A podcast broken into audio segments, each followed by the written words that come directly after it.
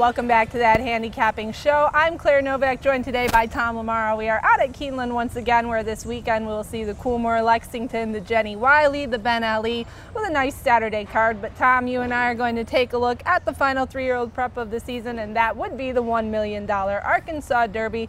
Grade one mile and an eighth for the three-year-olds at Oaklawn Park, wrapping up the prep series there and that will be the second start of the season for American Pharoah, the two-year-old champion who came back and romped in the Rebel Stakes on a sloppy track. And the question is, can he repeat that performance to make it four straight victories in a row? Well, the lengthy procession of short-priced horses in these lucrative Kentucky Derby preps comes to an end on Saturday. I'm kind of glad about that, actually. Um, one to two favorite morning, morning line, line for American Pharoah. It's justifiable. Uh, the short prices on many of these horses in these preps has been justifiable, Mm-hmm. and I think that they've shown that. They've either won or run second, but most of them have won. Uh, I'm not going to pick them on top.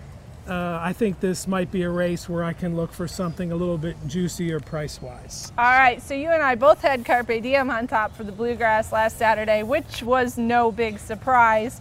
Uh, I am going to stick with American Pharoah here just because I do think class wise he towers above this field. But what I would be interested in is seeing who we can play underneath to help make some additional money. So, a horse that I'm looking at is Bridget's Big Luvy. But before I talk about that horse underneath, why don't you talk about who you're actually picking? Okay.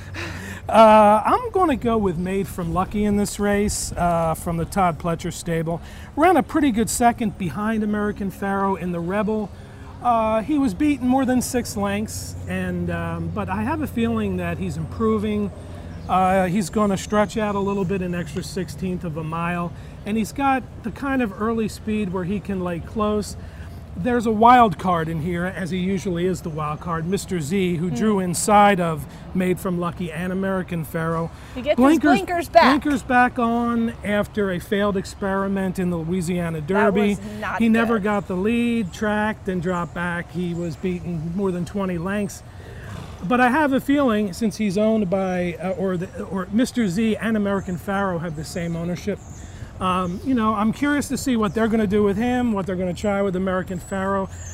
You know, at six to one in the morning line, I think made from Lucky. If he has it, will be in the right spot to use it. Now, made from Lucky, trained by Todd Pletcher, is a son of Looking at Lucky, who won the Rebel and went on to win the Preakness. Um, so he definitely has some good bloodlines there. And I will take a look at Bridget's Big Luvy, who came and won the private terms at Laurel. And this is a horse who seemed to be asking for added ground. And when they gave it to him, he definitely delivered. He won by two and a half lengths um, at Laurel in that race, going the distance. It was on a muddy track. Um, I'm not sure his connections, Jeremiah Englehart, they're hoping that this could be a Kentucky Derby type horse, but uh, I, Uh, we know he likes the distance. I'm just not sure about the class of the other horses that he beat in that race last time out. He did come to Oaklawn and breeze the bullet in preparation for this That's race. That's always a good sign. So that's a good sign. This is a Tiz Wonderful runner, and I would look at him to provide a bit of a price. And you and I both actually liked